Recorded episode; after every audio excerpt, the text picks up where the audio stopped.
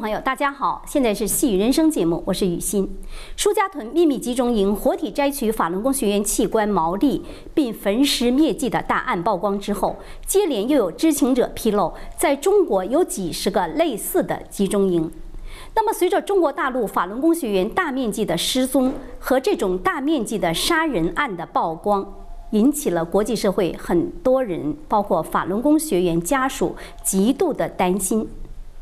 那么今天我们节目的一位女士，她要求寻找她失踪了四年的妹妹，她是美国居民张天笑女士。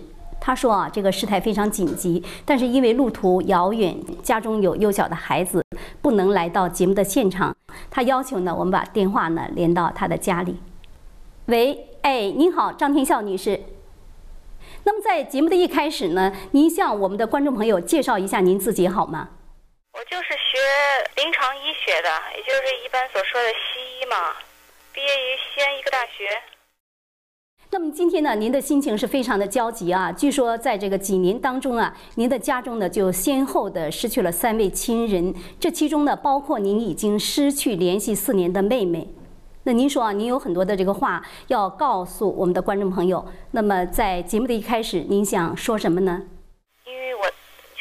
最近有一个另外的消息，让我们更加担心，就是这些被劫持的法轮功学员，还有失踪的法轮功学员，他们的处境。就是在三月二十七号左右的时候，在青海和甘肃的交界处，发现了一百二十一颗这个人的这个头骨。经过鉴定呢，一百二十一个头骨全部都是人的头骨，有的还留着这个胡子啊，八字胡，有的有头骨上还有这个假牙。这些个头骨呢，都有一个共同的特点，就是他们从这个头骨的上半部分，像用电锯一样，把这个头上半部分呢就齐刷刷的锯掉了。这么大一件事情，就是这些个头骨呢，经过鉴定，他们从各种年龄段都有，有年轻的，也有年老的。这样一件事情是非常非常蹊跷的。为什么呢？因为一百二十一个系列杀人。系列杀人案居然没有人报过案，而现在的发现也只不过就是说，也就是发现这些头骨的存在而已。那么是谁在中国大陆这个天下里面可以随便的杀人而不为人知呢？又是怎样一群人，他们可以被无声的杀害也不为外界所知呢？这个案情公布之后，我觉得有一个最大的可能性，就是这些人都是法轮功学员。那么您认为啊，这个事情为什么会这样的蹊跷啊？他们为什么会把这个一百二十一颗这个人头骨会全部这个齐刷刷的从这个头盖骨上面切掉呢？你知道吗？就是那个柬埔寨共产党啊，也是一个杀人如麻的这个共产党。因为所有的共产党国家都是杀人如麻。柬埔寨共产党杀害了两百万人，他们呢，柬埔寨共产党就用那个。钻脑机呀，把人的脑子钻出来，给那个他们的那些个所谓的领导补养身体，而且据说提供这方面的这种技术的还是中共。一切邪恶的根源实际上是在中共这个地方，因为现在在中国大陆道德是确实是非常非常败坏的，共产党搞得一塌糊涂啊！那人们吃婴儿汤，吃这个猴脑，甚至吃生的猴脑，就是用这种方式来滋补自己。你知道吗？在中国有三十六个法轮功集中营，里面关押了最少十几万甚至几十万的法轮功学员。最大的是在吉林省，还有呢，在新疆等地也有这样的集中营。因为江鬼呢，就是当时就是让在偏远的地区啊建立这样集中营，把法轮功学员送进去之后，永远不让他们活着出来。您说的那个江鬼是指谁呢？哦，我就说是那个江泽民呢，我我觉得他做出那些事情，就是比吃人的鬼都不如了。有什么样的语言能够去形容？我能够想到也只有江鬼了。我想将来的人们会去审判他。还有这个罗干，我真不知道这个世界上怎么会出现像这种血腥嗜血的这种彻头彻尾的流氓。就是从二零零一年以后，中国突然就是就是一跃而起，成为世界上这个器官移植的巨大的市场，还有和这个第二大移植大国吧，蹊跷。因为呢，正好和这个现在已经知道的这个法轮功集中营的这个出现的时间是相吻合的，而且是同步的，还有和许多法轮功学员的失踪这段时间里面大量的失踪是同步的。那么就是说，以上这一连串事情的出现啊，引起了您这样的一种担心啊。您呢说，这个几年来一直在寻找自己的妹妹，您是不是首先呢给我们的观众朋友就是讲述一下您妹妹的这个情况呢？对呀，我们家我们家吧，真是家破人亡了，在这个共产党对这个法轮功的迫害中，我妹夫在二零零零年十一月份的时候被迫害死了。嗯，他叫邹松涛，是青岛海洋大学的那个硕士毕业生，就因为他修炼法轮功，又因为他不愿意放弃青岛市的那些个六幺零。就坚持要把他送到那个劳教所里面，结果只在劳教所里待了三个月，就就走了。因为我妹妹也是修炼法轮功，他们甚至不愿意让我妹妹去去见我已经去世的妹夫的遗体一面。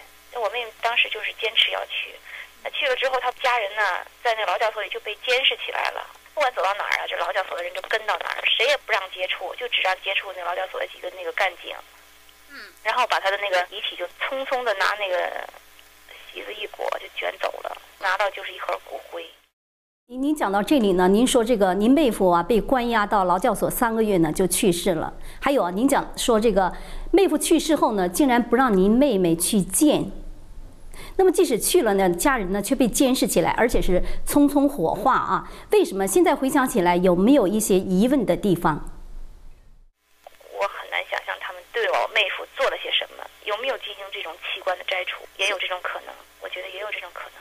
那么那是什么时间发生的事情呢？是二零零零年十一月份。听说您妹夫去世之后呢，您这个家庭呢又发生了一连串的事情。呀，因为这个我妹妹和我妹夫呀，他们是一个非常非常幸福的幸福的家庭，而他们是新婚，在九八年底的时候他们才结婚，结婚后来之后有了一个小女孩，这个小女孩在那个邹洪涛去世的时候还不到一岁，就这样一个幸福的家庭哈，突然之间哈就崩溃了。那么我妹妹其实也没有想到共产党还有江泽民他们的邪恶程度啊，她没想到自己的亲人会被迫害死。然后他就写了很多信呐，呃，去中共的中央，还有那个山东省一些个司法部门，要求对这件事情有一个说法哈，要为自己的丈夫来这个申冤。可是根本就没有人理他。然后从他这个信发出之后吧，他就被监视了。所以当时我妹妹在那种情况下，她后来就选择了出去发传单的这种方式。她只有这种方式能够让人们知道法轮功学员所遭受的那种惨无人道的迫害，要把妹夫迫害致死的情况要告诉周围的邻居们。就是我妹妹一家，他们是都受到警察的威胁，警察不让他们在家里面大声的哭泣，说不要让邻居听见了。哇，这也是真是被逼无奈啊！那么您妹妹出去发传单了，这样呢，妹妹就被抓了。那么后来呢？我母亲呢，在迫害法轮功中也去世了。本来她原来也是修炼的，但她修炼时间很短。后来九九年四月份那一段时间呢。因为在全国范围内呢，都要求那共产党的那些成员呢，不能修炼法轮功。我妈妈因为也经历过那种大革命，所以她也害怕吧，她就没有修炼了。后来她这个身体过了大约半年多的时间，后来她就是开始咳嗽。后来呢，就发现就是肺部里就有肿瘤嘛，就是用各种各样方法去治疗啊，也没有什么特别的效果，然后还越来越重，就生活不能自理了。因为没有希望了吧，后来我妈妈又重新、重新又开始修炼法轮功，结果在很短时间里面，大概就在一两个月时间里面，她的身体就恢复到非常好的状况，就可以帮助家人做家务了。哎呀，就是我当时听她在电话里，哎呀，特别高兴，就简直就是，我就觉得这么长时间没好没听到她那么高兴过似的。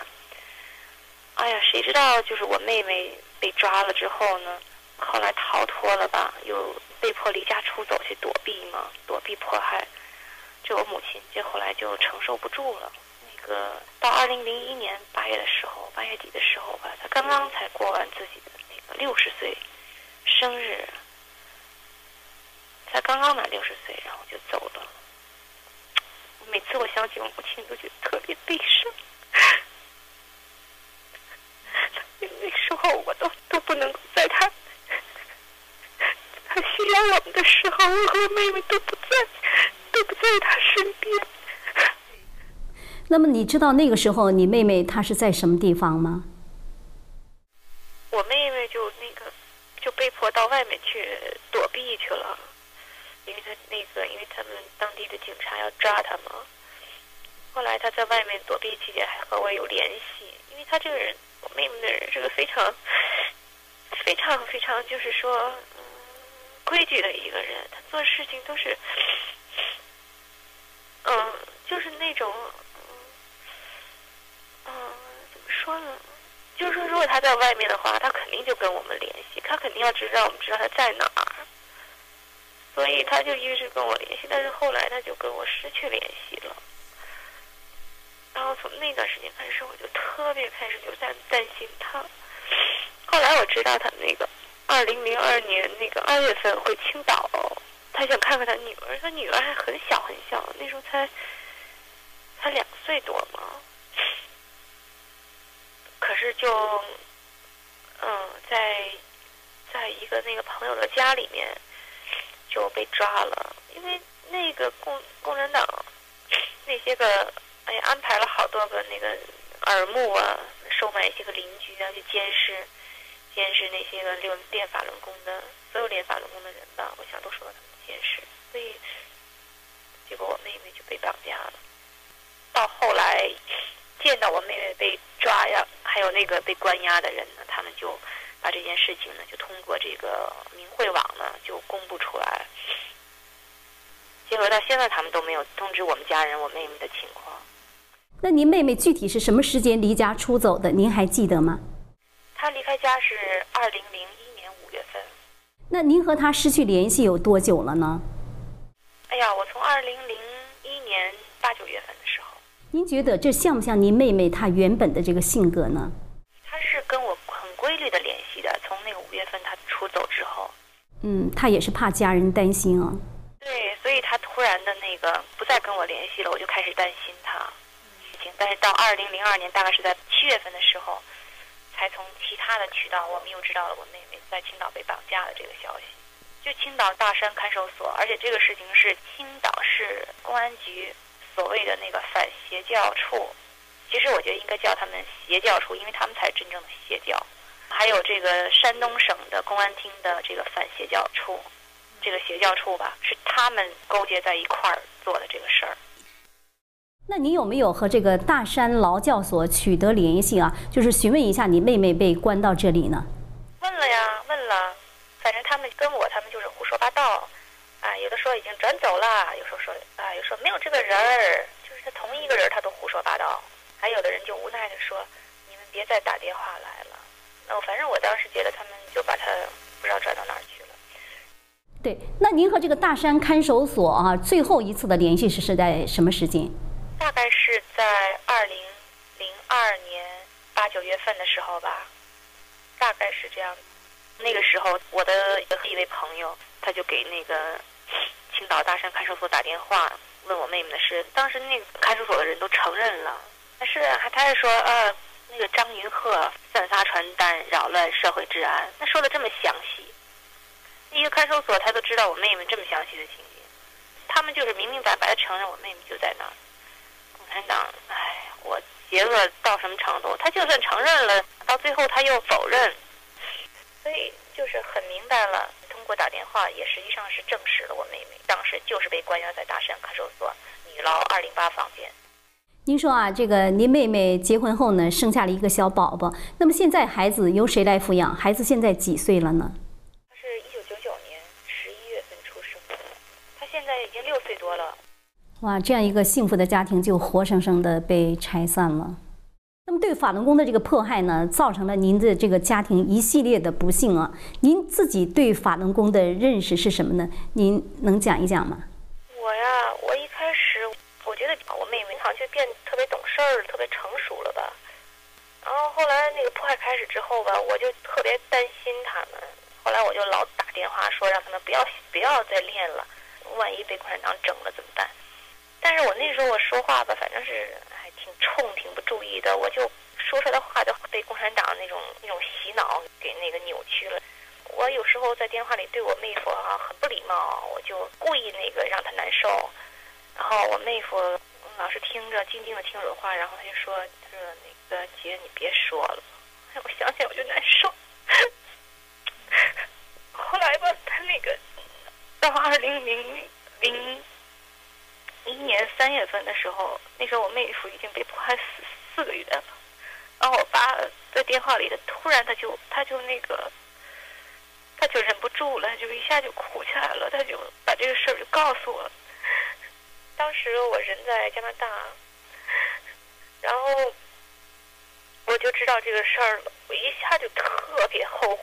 我心想，其实我就是想想让他们安全一点儿哈，但我用了那种方式，然后我就特别后悔，觉得自己没有任何，再也没有没有机会跟别人道歉了。然后别人就，然后我妹我妹夫就是死的这么惨啊！我。后来我就想，我就想把法轮功好好了解一下。我就那个到网上那些个所有能找到的那些材料，还有法轮功的那些网站的明慧网那些报道，一篇一篇，每一篇我都看，从头到尾的，从那个九九年那个网站开始设立的时候那些文章，我就一篇一篇的看，每篇都不落下。我就越看我就越明白，我知道法轮功是无辜的，那些都是谎言，都是假的，什么自焚那些东西根本就不值得相信。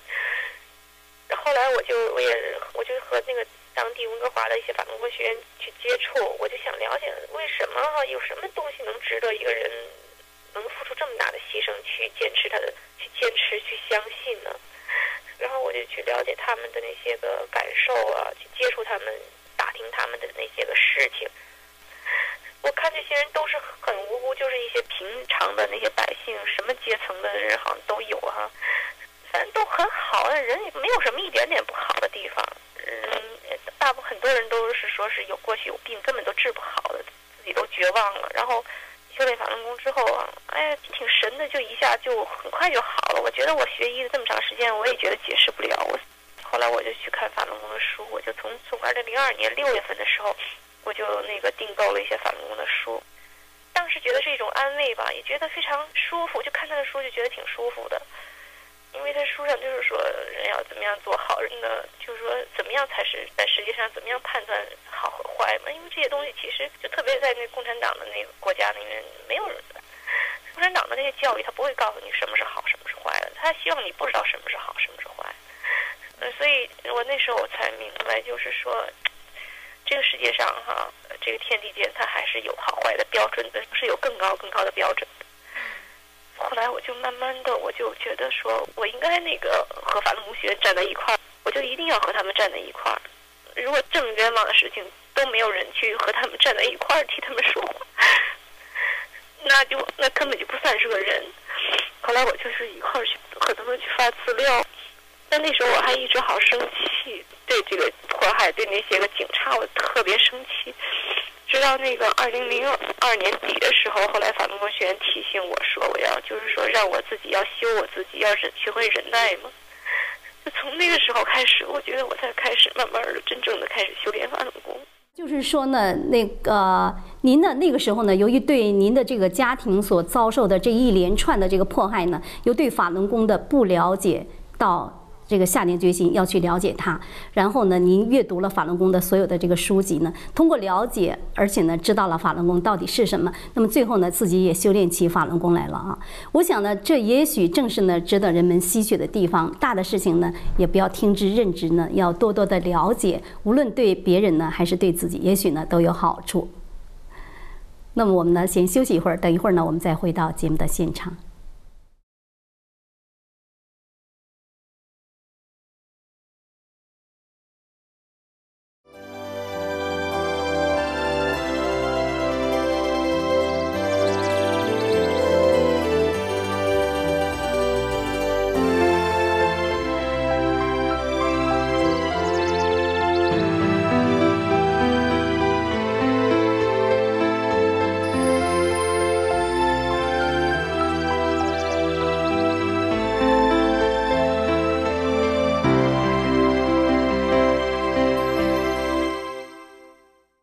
朋友，我们继续回到《细雨人生》节目的现场。我们今天这个节目呢，呃，是一位这个张天笑女士，她在我们电话的另一端啊。她的妹妹呢，已经失踪了这个四年之久。那么，在中共对法轮功的这个打压当中，这个几年当中呢，他们家庭先后呢失去了这个三位亲人啊，那个其中包括她的妹妹。那么今天她在我们的电话线上，我们继续今天的节目。那么张天笑女士呢，您本人呢是学医的啊？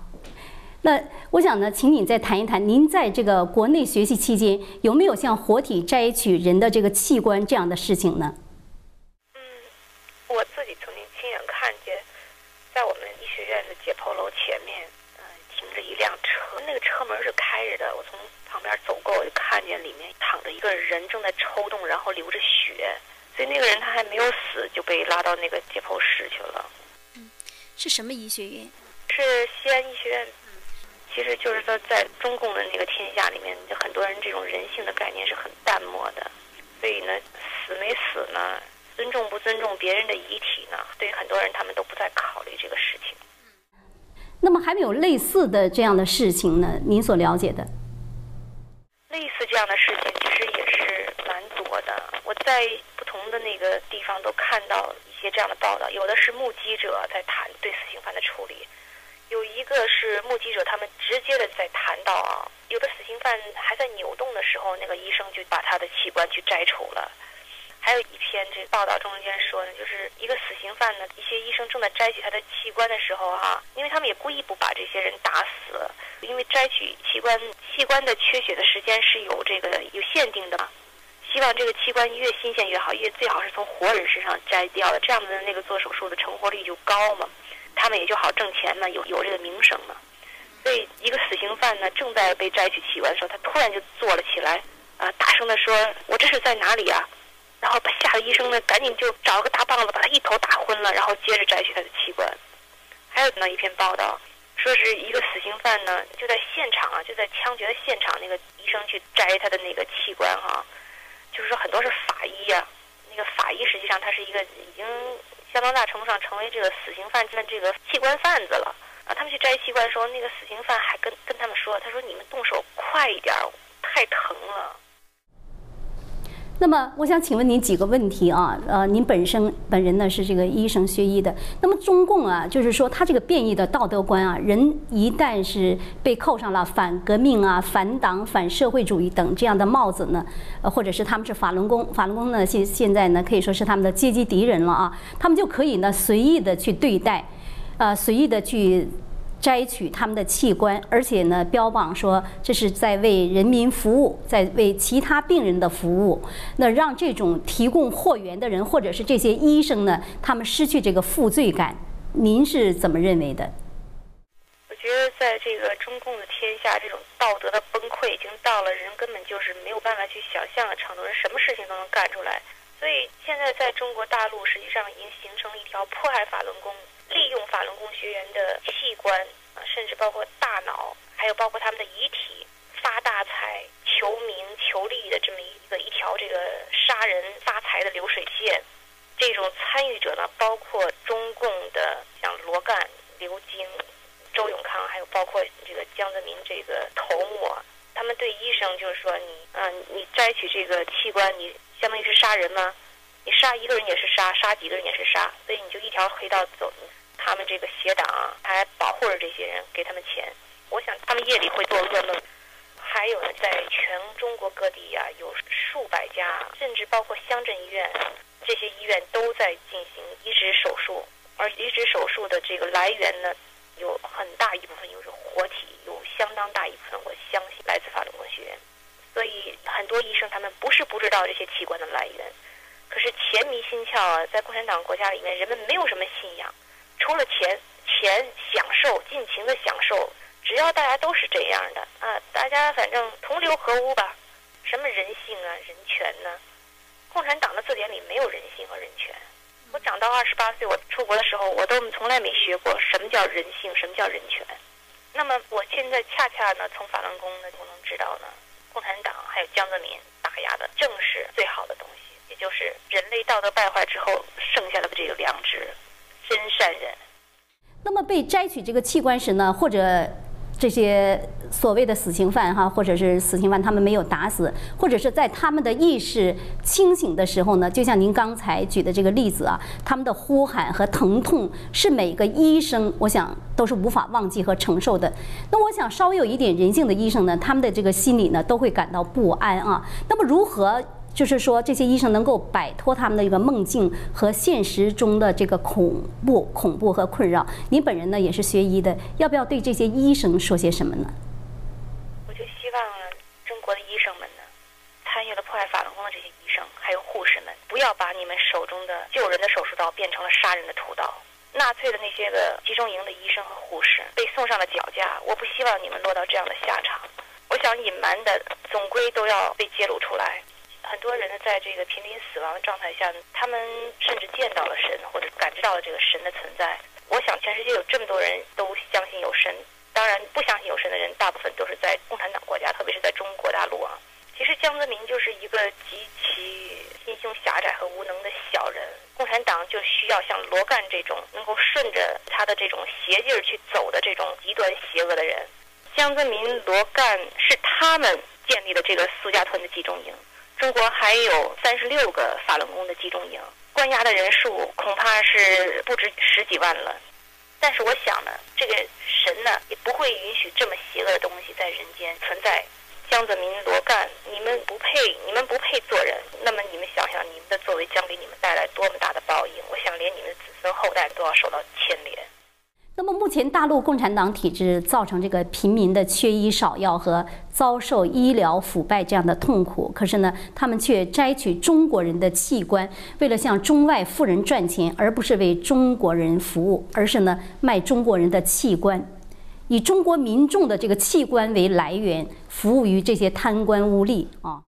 对，哇，真的太恐怖了。其实穷人、一般平民老百姓根本付不起那么多钱，然后杀了人，还把这个人从头到脚的这个器官，包括皮肤都要去利用。现在不是揭露出来，实际上那个包括皮肤呀，他们就用皮肤做那个化妆品，比方说那些个什么胶原蛋白啊什么的，用来美容嘛。实际上，罗干就是共产党的代表，嗯，而姜轨他是那种小人妒忌，操纵了共产党这台杀人机器。那么最后呢，希望您早日能够得到您妹妹的消息，也希望知情者能够提供更多的线索。谢谢，再见。再见，观众朋友。据报道，舒家屯等地下集中营的人证呢已经被秘密的转移，并呢随时遭到屠杀。那么一些大陆的医院呢，突然间开始了大面积的敢做器官移植的手术，而且手术呢很多医院是在晚上进行。希望每一个有良知的人和失去亲人的家属们发出您的声音。每一分每一秒的拖延，都会给这些无辜的生命造成无法挽回的损失。那么，相信当对生命的践踏和对人类尊严的藐视发挥到极致的时候呢，也是人类真正觉醒之时。观众朋友，感谢您收看本次的节目，我们下回再见。